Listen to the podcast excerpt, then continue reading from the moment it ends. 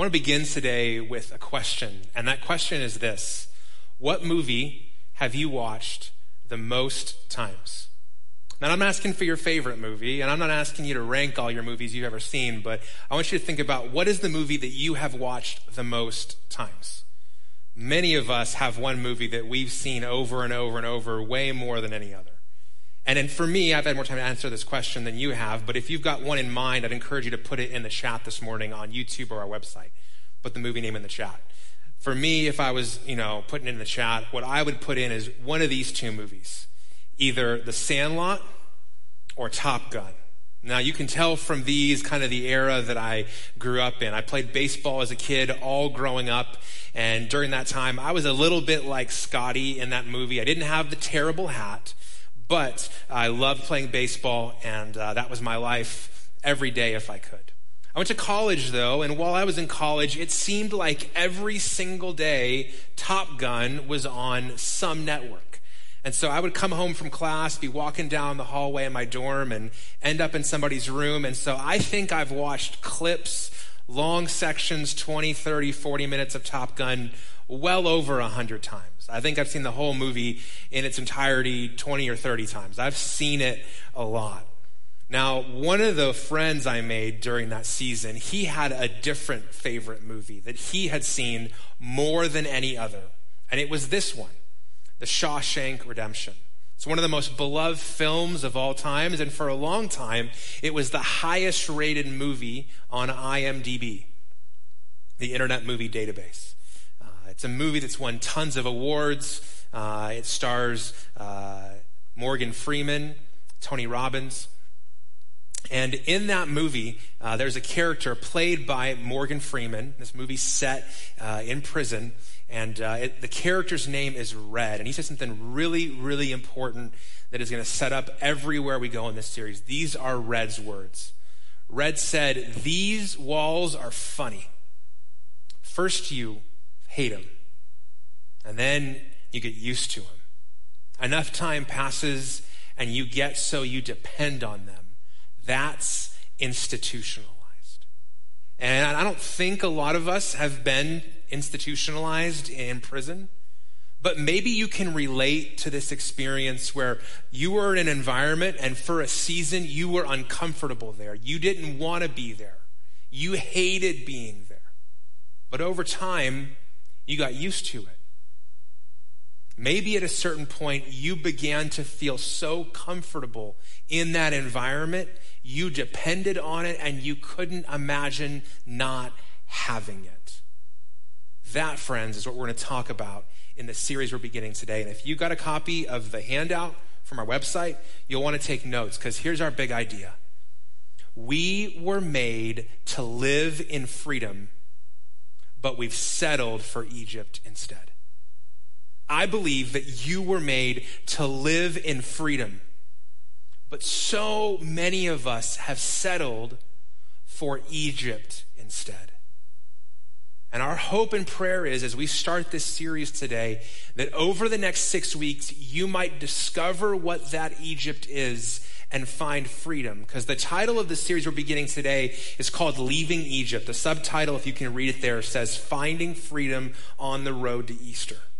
Over the next six Sundays, we're going to be in the books of Genesis, Exodus, Numbers, and Deuteronomy. We'll be looking at the story of the people of Israel who left captivity in Egypt and found freedom. And as we journey from today to Easter, which is just only six weeks away, we're going to discover how God has designed and created and intended for us to live in freedom as well. Now, if you're new to Cornerstone, we have some traditions around here. We mentioned one earlier in the service. We celebrate communion on the first Sunday of every month. But every year, about six weeks ahead of Easter, we start intentionally preparing. Because Easter is the most significant day in the life of the church. It is the most significant day for followers of Jesus. I know our culture says it's Christmas, but for us it's Easter because Easter is the day that we celebrate the resurrection of Jesus. And so if we spend a month preparing for Christmas, We should spend longer preparing for Easter. And so, this is the beginning of a season of us getting our hearts ready to celebrate the resurrection of Jesus. Because the Apostle Paul said, if Jesus didn't come back from the dead, then our hope's in vain. Everything rises and falls on Easter Sunday. And we want to get ready for that. But to start that journey, we need to get into the scriptures. And so if you have your Bible this morning, I want to encourage you to get it out or turn it on. Because today, what I want to do is recap for you, if you've been around church for a while, a story about how the people of Israel ended up in Egypt. And if you're new to church or you're new to Cornerstone or you're new to the Bible, I want to bring you along so you don't miss anything. So if you have that Bible out, I want to encourage you to turn to the book of Genesis. It's the first book in the Bible, so if you're new, this is about as easy as it gets. Go to the very beginning of your Bible, and we're in Genesis chapter 46 for our first text today. If you're taking notes or you have the handout, you know that there it says that we're going to learn five things today that we need to know about Egypt. We're going to set the stage today for where we're going to go over the next six weeks. If you're taking notes, this is the first thing you need to know about Egypt. God promises to use and redeem Egypt for his people. God promises that if you're in Egypt, if you've settled for Egypt when you were made for freedom, like the big idea says, God promises to use and redeem Egypt in your life. So, beginning in verse 1 of Genesis 46, this is what we read. It says, Israel set out with all he had and came to Beersheba. And he offered sacrifices to the God of his father Isaac. That night, God spoke to Israel in a vision. Jacob, Jacob, he said. Now, just so you know, we haven't changed characters. The man who was born Jacob, God gave him a new name, Israel, but here he's referring to him as Jacob. And God said there in verse 3 I am God, the God of your father. Do not be afraid to go down to Egypt, for I will make you into a great nation there. I will go down with you to Egypt, and I will bring you back. Joseph, who's one of Jacob's sons, will close your eyes when you die. Now, the reason why I want you to know that, that God is going to use and redeem Egypt is because that's what's going to happen in the lives of these people. And, and the person who's saying this, God, to Jacob, he might have been worried to leave behind the land that he knew and, and go into Egypt where his future was uncertain. But God was promising him that he was going to lead him there and lead him out. Now, I wasn't prepared when I was working on this message to, to give it to you and your family in your living room. And so I want to acknowledge that your, your kids may be there. And so I want to make sure they know and you know what the word redeem means. Here's the dictionary definition of the word redeem. The word redeem can mean a couple things. It can mean to get or win back. It can mean to free from what harms. It can also mean to overcome something damaging. And so when God speaks to, to Jacob here in Genesis 46, he's telling him, hey, I'm going to use and redeem what happens in Egypt, and I'm going to bring you and your people back. Because if, if you know the rest of the story, you know, the people are going to end up in slavery in Egypt. So if God's going to redeem them, he has to free them from that. If he's to redeem, he has to overcome that. He has to get them back. And so from the beginning, before any of these people end up in Egypt, God is promising Jacob, hey, I'm going to get you back. I'm going to go down with you and I'm going to bring you back. Now, this is really important because for some of you, you may be struggling in this season. You, you may be thinking, hey, how is God going to use this place that I've ended up in? How's gonna, God going to work through this place that I've settled for, that I feel stuck in? Well, I want to remind you of a truth we see all throughout the pages of the Bible, and it's this truth we serve a God who wastes nothing. Because isn't that your fear when you're in an Egypt season? When you're going through something extremely hard, painful, difficult, even suffering? You say to yourself, what I say to myself, man, this is such a waste. What a waste. Why?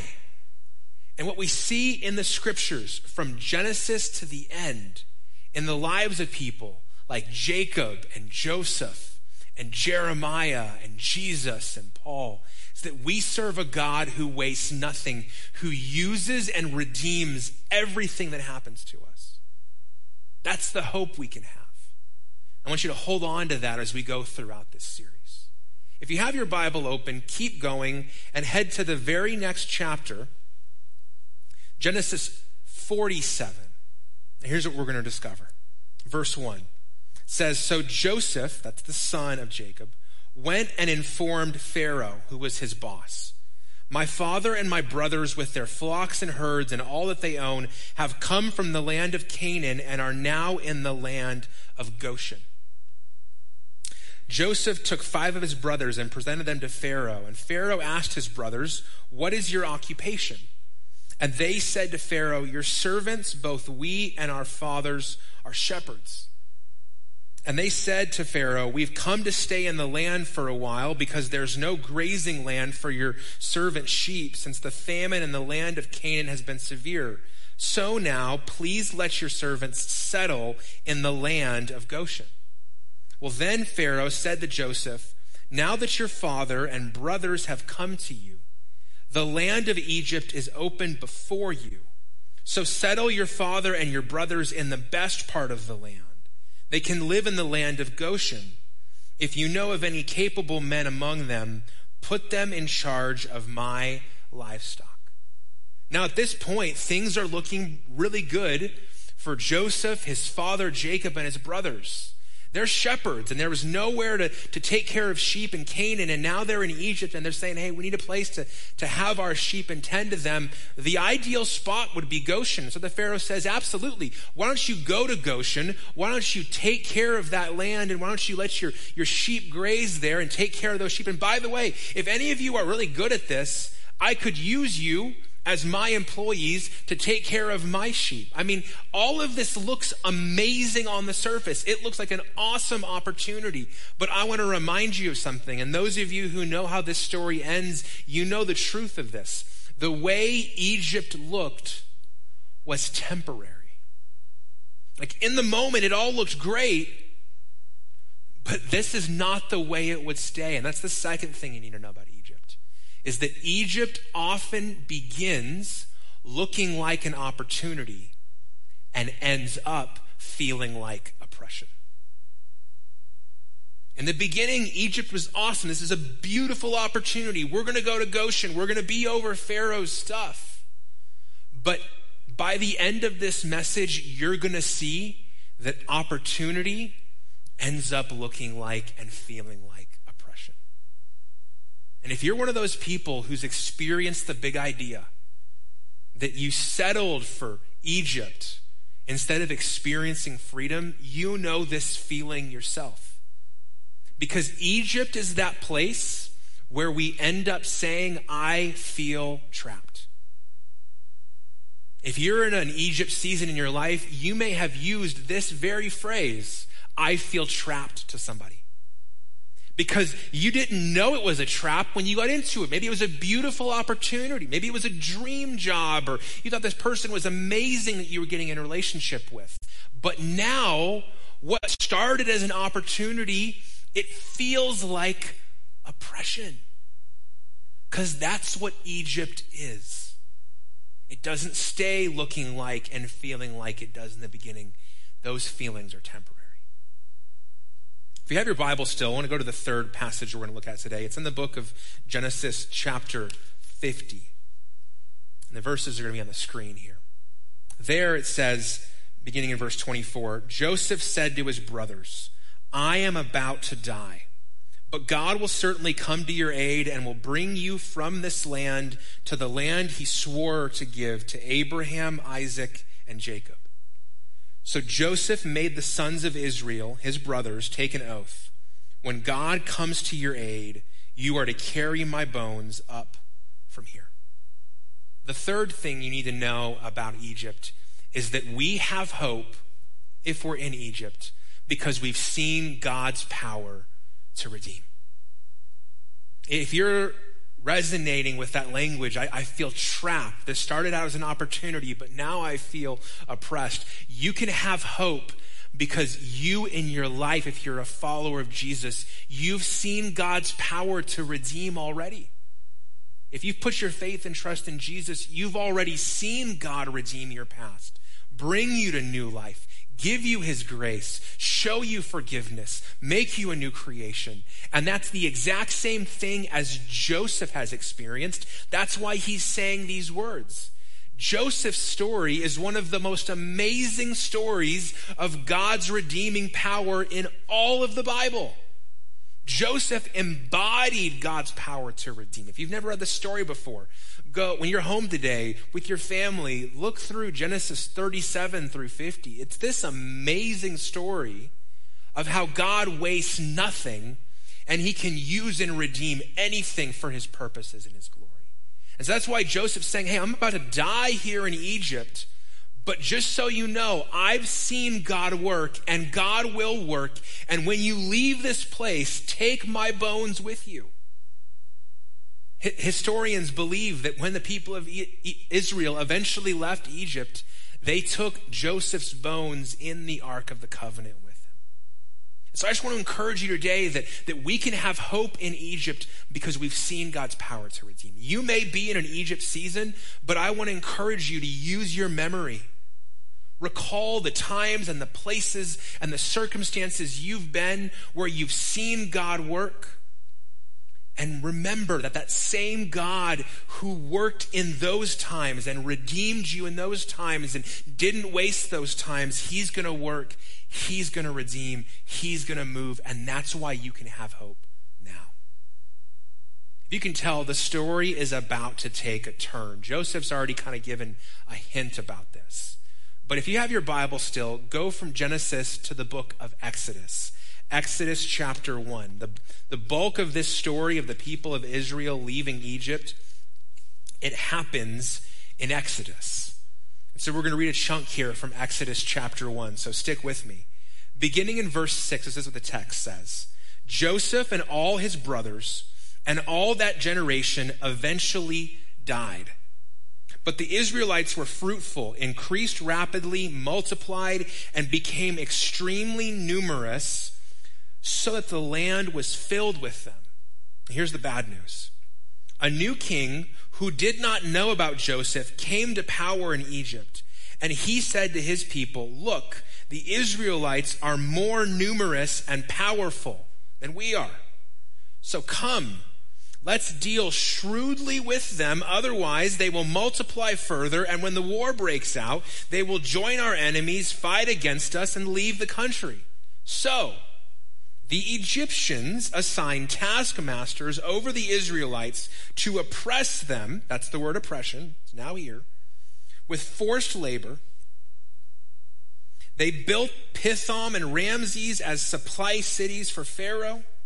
But the more the Egyptians oppressed them, the more the Israelites multiplied and spread. So the Egyptians came to dread the Israelites. They worked the Israelites ruthlessly and made their lives bitter with difficult labor in brick and mortar and all kinds of field work. And they ruthlessly imposed all this work on them. The fourth thing that you need to know about Egypt is that there is an enemy who is threatened by the fruitfulness of God's. See, when the people began to flourish in Exodus 1, the Pharaoh, who was their enemy, said, We can't have these people outnumbering us and growing and multiplying and have power and favor. We've got to, we've to lock them down and beat them down and suppress them and oppress them and control them. And though we don't sit under a Pharaoh today, we have our own enemy. Scripture uses a lot of names for him Satan, the devil, Lucifer. And he is a real being who is opposed to the people of God and their flourishing and fruitfulness as God's people. And as we begin to move towards all that God has for us, that enemy comes and opposes that work and seeks to limit us from experiencing all that God has for us. One of the best verses that gives us a picture of this is John 10:10. 10, 10. Here Jesus is speaking and here's what he says. He says a thief comes only to steal and to kill and destroy. Jesus says, "I have come that they may have life and have it in abundance. That's the fruitfulness that God wants for us. But there is an enemy, there is a thief. And his agenda for you is not fruitfulness. His agenda for you is steal, kill, destroy. Egypt, settling, keeping you from all that God has for you. And this may be why you ended up in Egypt. You were going along well. You were moving along well. You were being fruitful. God was at work in your life. And then something happened that surprised you. It probably shouldn't have surprised you, though. It was that you have an enemy and he came to steal what God was doing. He came to kill what God was doing. He came to destroy what God was doing. And he does not want you to experience all that God has, that abundance that Jesus speaks of. And that's why Egypt is so important, because we end up settling for less than God has for us. There's an interesting thing that happens here in the text that we can't see in English. Uh, author Estelle Frankel points this out. The, the Hebrew word and the book of Genesis and Exodus were written in Hebrew. The word for Egypt in Hebrew is this word right here. It's the word Mitzrayim. In Egypt, sorry, in, in Hebrew, it's the word Egypt. Mitzrayim. Maybe if you're at home with your family, you can say it out loud. Mitzrayim. There's another word, though, that's very similar to Mitzrayim, which I think helps us understand what Egypt is. And it's this Hebrew word, Mitzarim.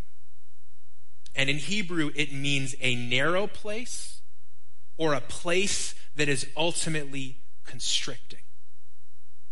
Here's the thing about Egypt you know, it begins as an opportunity, becomes oppression.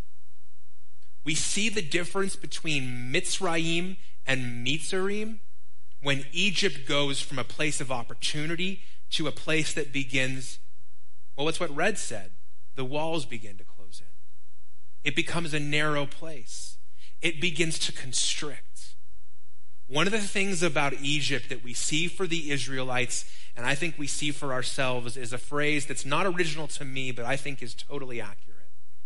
What began as a womb became a tomb.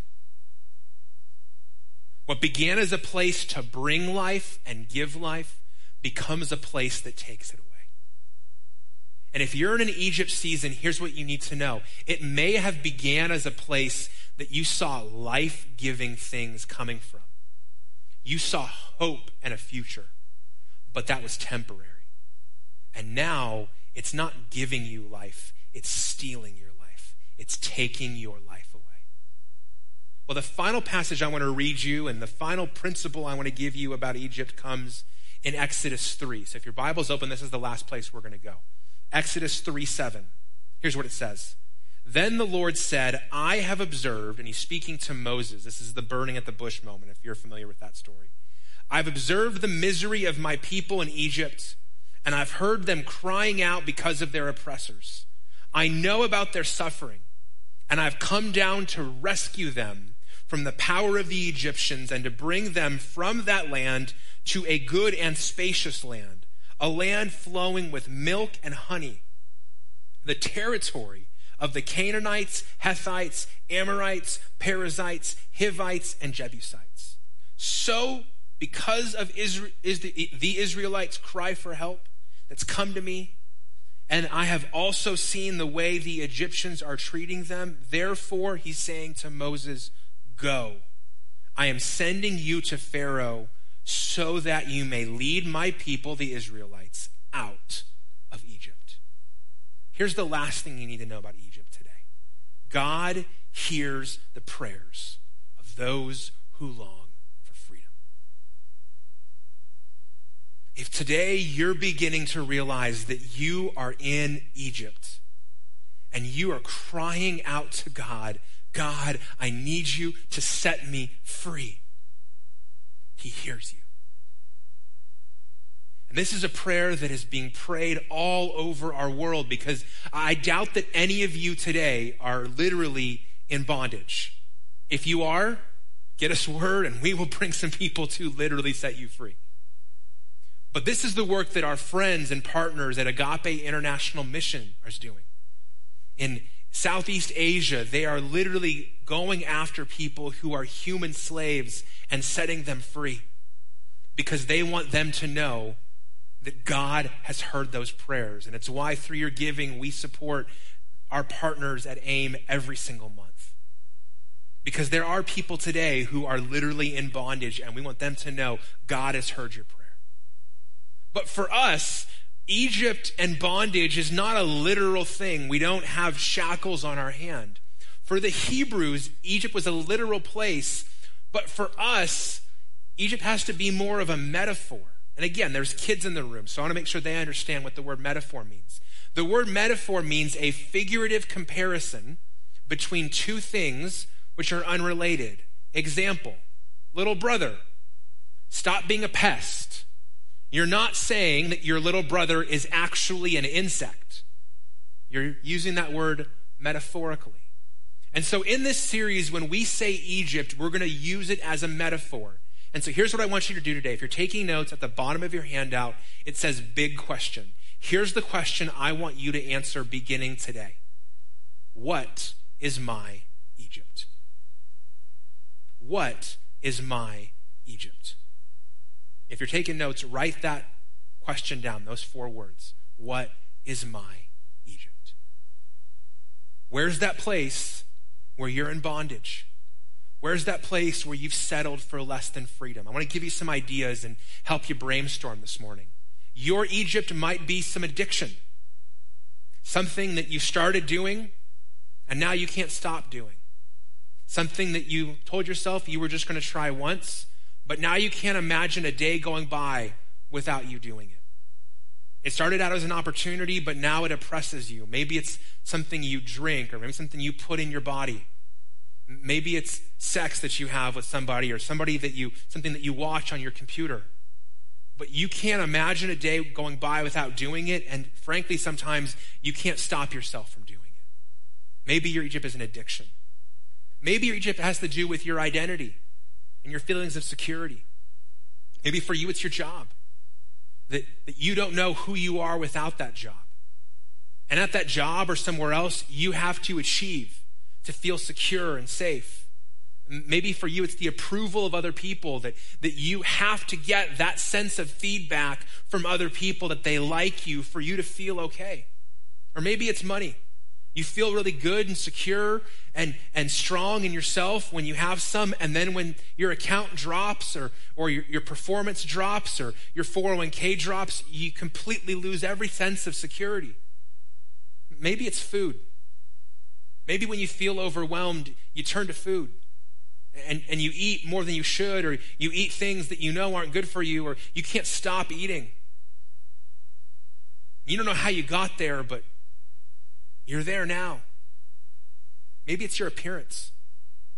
Maybe it's the surgeries you continue to pursue, the new clothes you continue to buy, the workouts that you don't do to stay healthy, you do because you're obsessively, compulsively doing them for hours and hours and hours. Maybe it's the relationships you're in. That person's like a great person, but now there's holes in the wall, you're afraid of their anger. Maybe you find yourself manipulated by them. Or maybe you just find yourself grieving and crying and mourning. How on earth did we get here? Here's what I found out about, about Egypt in my own life Egypt causes you to forget who you are and what you were made to do. When you end up in Egypt, you forget who you are and you lose sight of what you were made to do.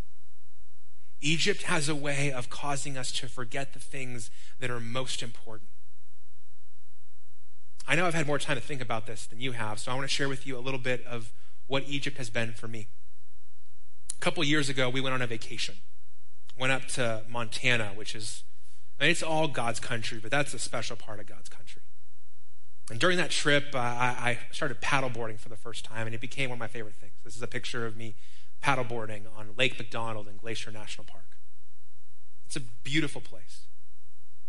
But one day, as I was out on the paddle, it became clear to me that there were some things that, that I had begun to accept, kind of like Red did. I'd gotten used to them. I kind of started to depend on them. But as I started thinking about them, I'm like, this is not how it's supposed to be. This is not who God made me to be. This is not what I'm supposed to do. And I realized that without realizing it, I'd ended up in Egypt. I'd ended up settling for less than God had intended. Primarily, this was happening in some relationships in my life. And I realized I was going to have to start getting honest first and foremost with myself and call it what it is. I was going to have to also get honest with God and say, hey, God, this is where I am. And I certainly got myself into this, but I can't get myself out. I'm going to need your help.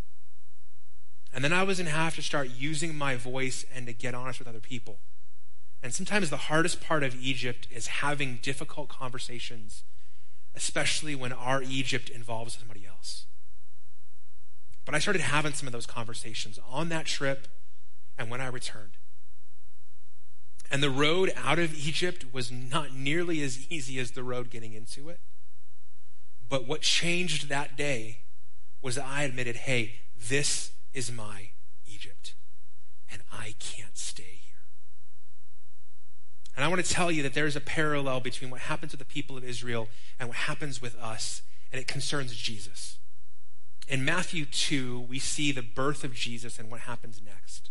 There it says, after they were gone, an angel of the Lord appeared to Joseph in a dream. This is a different Joseph than the Exodus Joseph, saying, Joseph, get up, take the child and his mother, flee to Egypt, and stay there until I tell you, for Herod is about to search for the child to kill him. So Joseph got up and took the child and his mother during the night, and they escaped to Egypt. He stayed there until Herod's death, so that what was spoken by the Lord through the prophet might be fulfilled. Out of Egypt I called my son. Here's what this is about for you. This year, on the road to Egypt, God wants to lead you to freedom. This year, over the next six weeks, between now, February 26th, and Easter, April 9th, God wants to lead you to freedom. Because this is the truth. We were made to live in freedom. But you and I, too many times, we've settled for Egypt instead. If you've been around Cornerstone for any period of time, you know that all of our messages, at least the ones that I give, end with next steps. Well, today, there's not a list of them, there's just one. There's one next step. This is your only option. This week, what I want you to do is I want you to explore what Egypt is in your life. I want you to think about the question what is your Egypt? And I want you to work hard on answering that question to the best of your ability. You don't have to know right now, you don't have to know tomorrow. Even next Sunday, if you're not totally clear, I just want you to explore this week what your Egypt could be. And I want to give you some, some caveats or some, some kind of warnings because I, I think some of you may have already gone here mentally. Leaving Egypt cannot lead us into sin. So if you've been sitting here today thinking, hey, I think I know what my Egypt is, and therefore this is what I need to do, if that thing that you would do to leave Egypt is sin, then that thing is not Egypt. Some of you, I think you're thinking, hey, Scott, my marriage is Egypt. So therefore, I, I should probably leave my marriage. Now, the Bible is really clear. If you're being abused, there should be some separation. You should not continue in that. But I think all too often in our culture over the last 50 years with no fault divorce, far more often than not, we have seen people abandon marriages unbiblically. So I'd encourage you leaving Egypt can't lead you into sin. Now, Often at this point, things are far more complicated than I can speak to from here to a camera. And so I want to acknowledge maybe you're going to need to reach out to your small group leader, pastor on staff, and, and walk through some questions. But I just would encourage you, even in the places where the Bible does allow for divorce, it doesn't say you have to divorce. And so, leaving Egypt, if that is causing you to sin, friends, we should pause and say, hey, is this really Egypt? Second thing, just because it's hard doesn't mean it's Egypt. God does call us to hard things. God does allow suffering in our lives. And so just because something is hard doesn't mean it's Egypt. It could be. It could be. Egypt is often hard. But just because it's hard doesn't mean that it's Egypt.